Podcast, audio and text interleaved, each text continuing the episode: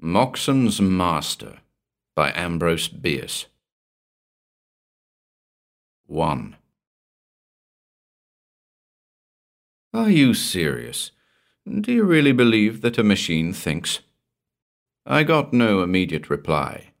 Moxon was apparently intent upon the coals in the grate, touching them deftly here and there with the fire poker till they signified a sense of his attention by a brighter glow. For several weeks I had been observing in him a growing habit of delay in answering even the most trivial of commonplace questions.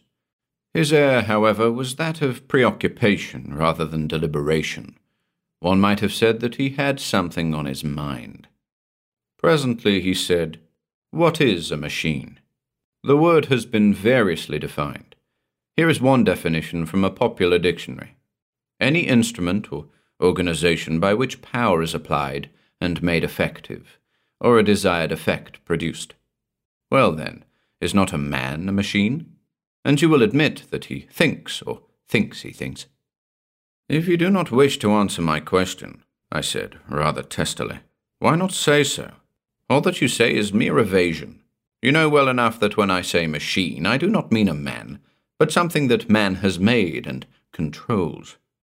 When it does not control him, he said, rising abruptly, and looking out of a window whence nothing was visible in the blackness of a stormy night.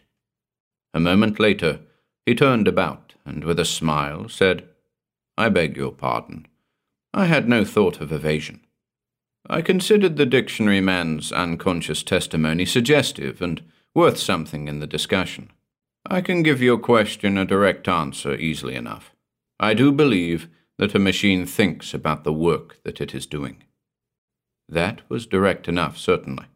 It was not altogether pleasing, for it tended to confirm a sad suspicion that Moxon's devotion to study and work in his machine shop had not been good for him.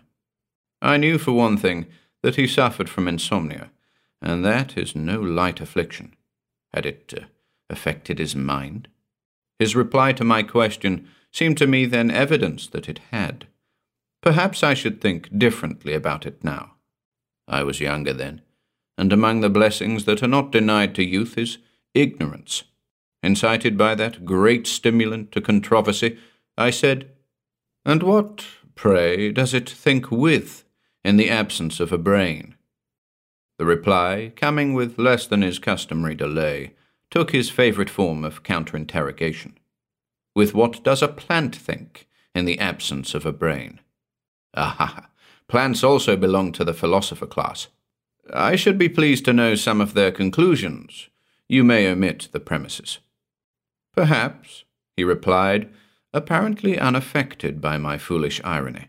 You may be able to infer their convictions from their acts. I will spare you the familiar examples of the sensitive mimosa the several insectivorous flowers and those whose stamens bend down and shake their pollen upon the entering bee in order that he may fertilize their distant mates. But observe this. In an open spot in my garden I planted a climbing vine. When it was barely above the surface, I set a stake into the soil a yard away. The vine at once made for it, but as it was about to reach it after several days, I removed it a few feet. The vine at once altered its course, making an acute angle, and again made for the stake. This maneuver was repeated several times, but finally, as if discouraged, the vine abandoned the pursuit and, ignoring further attempts to divert it, travelled to a small tree further away, which it climbed. Roots of the eucalyptus will prolong themselves incredibly in search of moisture. A well known horticulturist relates that one entered an old drain pipe and followed it until it came to a break, where a section of the pipe had been removed to make way for a stone wall that had been built across its course. The root left the drain and followed the wall until it found an opening where a stone had fallen out. It crept through, and following the other side of the wall back to the drain, entered the unexplored part and resumed its journey. And all this can you miss the significance of it? It shows the consciousness of plants. It proves that they think. Even if it did, What then? We were speaking not of plants, but of machines. They may be composed partly of wood, wood that has no longer vitality, or wholly of metal. Is thought an attribute also of the mineral kingdom? How else do you explain the phenomena, for example, of crystallization? I do not explain them. Because you cannot without affirming what you wish to deny, namely, intelligent cooperation among the constituent elements of the crystals. When soldiers form lines or hollow squares, you call it reason. When wild geese in flight take the form of a letter V, you say instinct. When the homogeneous atoms of a mineral, moving freely in solution, arrange themselves into shapes mathematically perfect, or particles of frozen moisture into the symmetrical and beautiful forms of snowflakes, you have nothing to say. You have not even invented a name to conceal your heroic unreason. Moxon was speaking with unusual animation and earnestness. As he paused, I heard in an adjoining room known to me as his machine shop, which no one but himself was permitted to enter, a singular thumping sound, as of someone pounding upon a table with an open hand. Moxon heard it at the same moment, and, visibly agitated, rose and hurriedly passed into the room whence it came. I thought it odd that anyone else should be in there, and my interest in my friend, with doubtless a touch of unwarrantable curiosity, led me to listen intently, though I am happy to say not at the keyhole. There were confused sounds, as of a struggle or scuffle. The floor shook. I distinctly heard hard breathing and a hoarse whisper which said, Damn you! Then all was silent, and presently Moxon reappeared and said, with a rather sorry smile, Pardon me for leaving you so abruptly.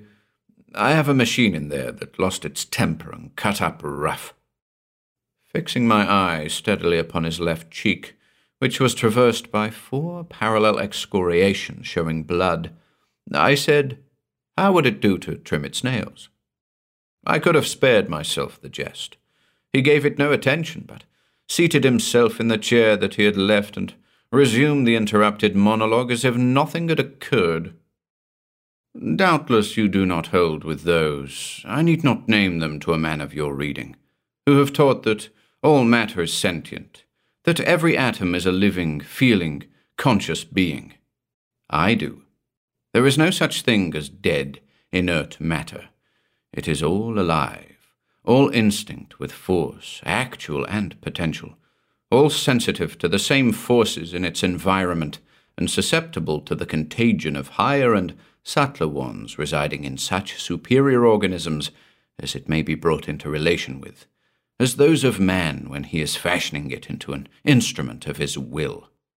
It absorbs something of his intelligence and purpose, more of them in proportion to the complexity of the resulting machine and that of its work. Do you happen to recall Herbert Spencer's definition of life? I read it thirty years ago. He may have altered it afterward, for anything I know, but in all that time I have been unable to think of a single word that could profitably be changed or added or removed. It seems to me not only the best definition, but the only possible one.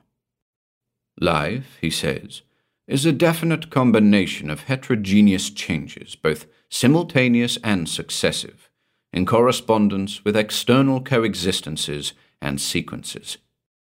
That defines the phenomenon, I said, but gives no hint of its cause.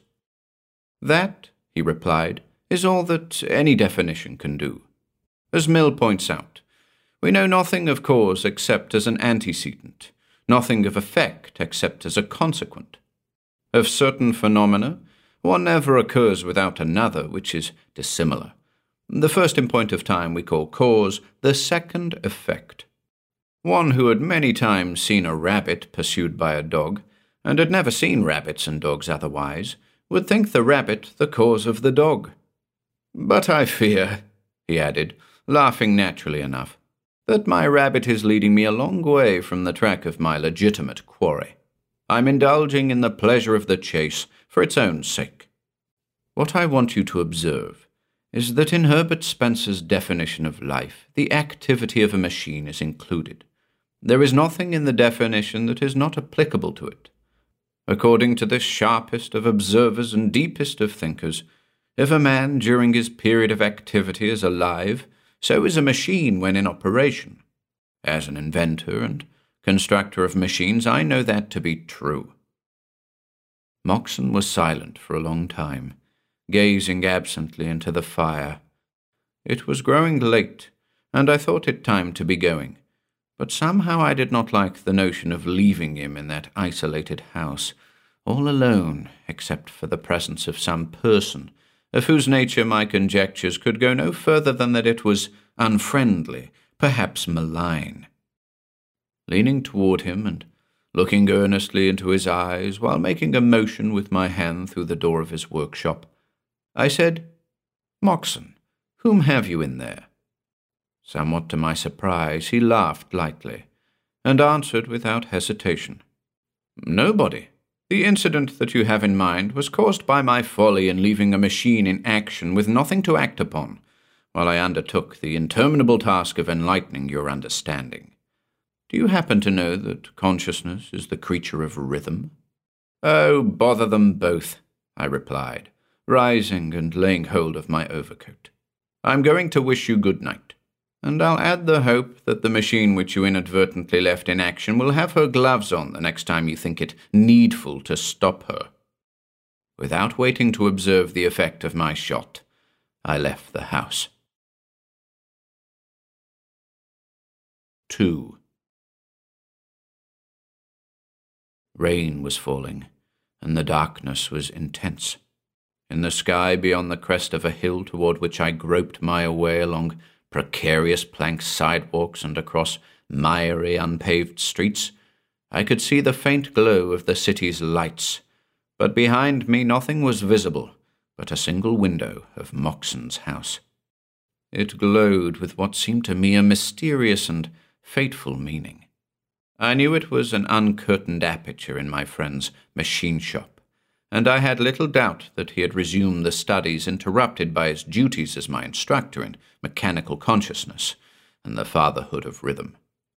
Odd, and in some degree humorous as his conviction seemed to me at that time, I could not wholly divest myself of the feeling that they had some tragic relation to his life and character, perhaps to his destiny, although I no longer entertained the notion that they were the vagaries of a disordered mind. Whatever might be thought of his views, his exposition of them was too logical for that. Over and over, his last words came back to me. Consciousness is the creature of rhythm. Bold and terse as the statement was, I now found it infinitely alluring.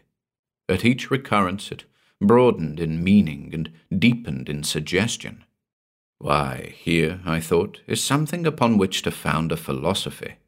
If consciousness is the product of rhythm, all things are conscious, for all have motion, and all motion is rhythmic.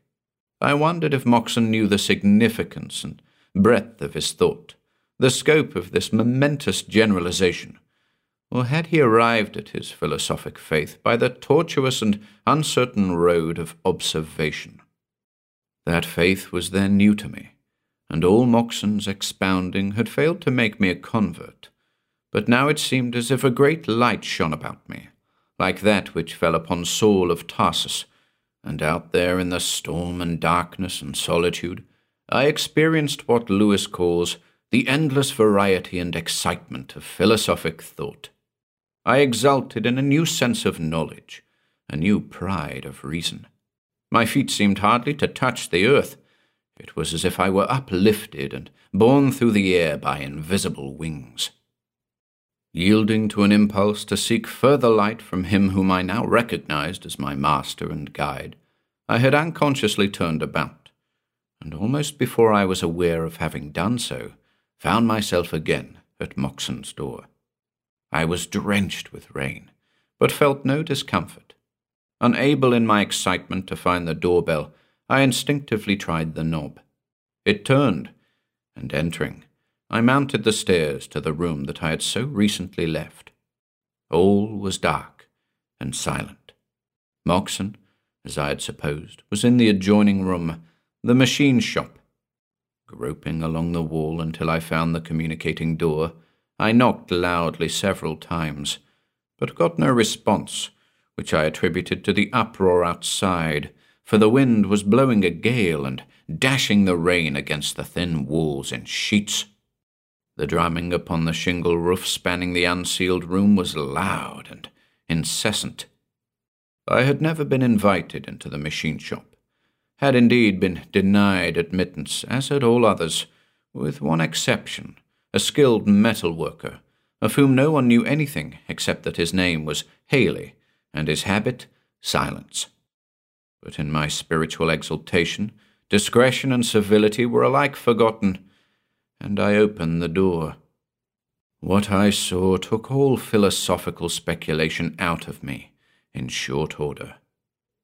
Moxon sat facing me at the farther side of a small table upon which a single candle made all the light that was in the room. Opposite him, his back toward me, sat another person. On the table between the two was a chessboard. The men were playing. I knew little of chess, but as only a few pieces were on the board, it was obvious that the game was near its close. Moxon was intensely interested, not so much, it seemed to me, in the game as in his antagonist, upon whom he had fixed so intent a look that, standing though I did directly in the line of his vision, I was altogether unobserved. His face was ghastly white, and his eyes glittered like diamonds. Of his antagonist, I had only a back view, but that was sufficient. I should not have cared to see his face. He was apparently not more than five feet in height, with proportions suggesting those of a gorilla, a tremendous breadth of shoulders, thick, short neck, and broad, squat head, which had a tangled growth of black hair and was topped with a crimson fez. A tunic of the same colour, belted tightly to the waist, reached the seat, apparently a box upon which he sat. His legs and feet were not seen. His left forearm appeared to rest in his lap.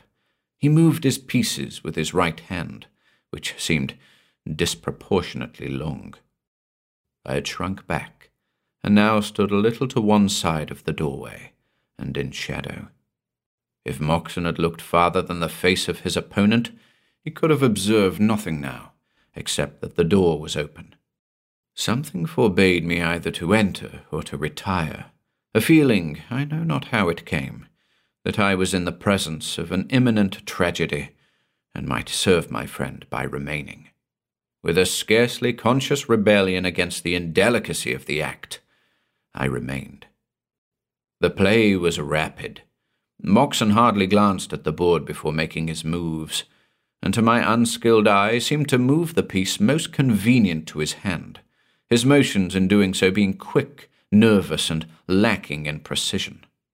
The response of his antagonist, while equally prompt in the inception, was made with a slow, uniform, mechanical, and, I thought, somewhat theatrical movement of the arm that was a sore trial to my patience. There was something unearthly about it all, and I caught myself shuddering. But I was wet and cold, Two or three times after moving a piece, the stranger slightly inclined his head, and each time I observed that Moxon shifted his king. All at once, the thought came to me that the man was dumb, and then that he was a machine, an automaton chess player.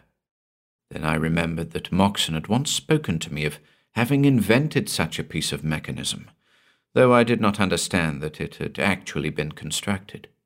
Was all his talk about the consciousness and intelligence of machines merely a prelude to eventual exhibition of this device? Only a trick to intensify the effect of its mechanical action upon me in my ignorance of its secret? A fine end, this, of all my intellectual transports, my endless variety and excitement of philosophic thought. I was about to retire in disgust when something occurred to hold my curiosity. I observed a shrug of the thing's great shoulders, as if it were irritated, and so natural was this, so entirely human, that in my new view of the matter it startled me. Nor was that all, for a moment later it struck the table sharply with its clenched hand. At that gesture, Moxon seemed even more startled than I. He pushed his chair a little backward, as in alarm. Presently, Moxon, whose play it was, raised his hand high above the board, pounced upon one of his pieces like a sparrow hawk, and with the exclamation, Checkmate, rose quickly to his feet and stepped behind his chair. The automaton sat motionless. The wind had gone down, but I heard, at lessening intervals and progressively louder, the rumble and roll of thunder. In the pauses between, I now became conscious of a low humming or buzzing, which, like the thunder, grew momentarily louder and more distinct. It seemed to come from the body of the automaton, and was unmistakably a whirring of wheels. It gave me the impression of a disordered mechanism which had escaped the repressive and regulating action of some controlling part, an effect such as might be expected if a pawl should be jostled from the teeth of a ratchet wheel. But before I had time for much conjecture as to its nature, my attention was taken by the strange motions of the automaton itself. A slight but continuous convulsion appeared to have possession of it. In body and head it shook like a man with palsy or an ague chill, and the motion augmented every moment until the entire figure was in violent agitation. Suddenly, it sprang to its feet and with a movement almost too quick for the eye to follow, shot forward across table and chair, with both arms thrust forth to their full length, the posture and lunge of a diver. Moxon tried to throw himself backward out of reach, but he was too late. I saw the horrible thing's hands close upon his throat, his own clutch its wrists. Then the table was overturned, the candle thrown to the floor and extinguished and all was black dark. But the noise of the struggle was dreadfully distinct, and most terrible of all were the raucous, squawking sounds made by the strangled man's efforts to breathe.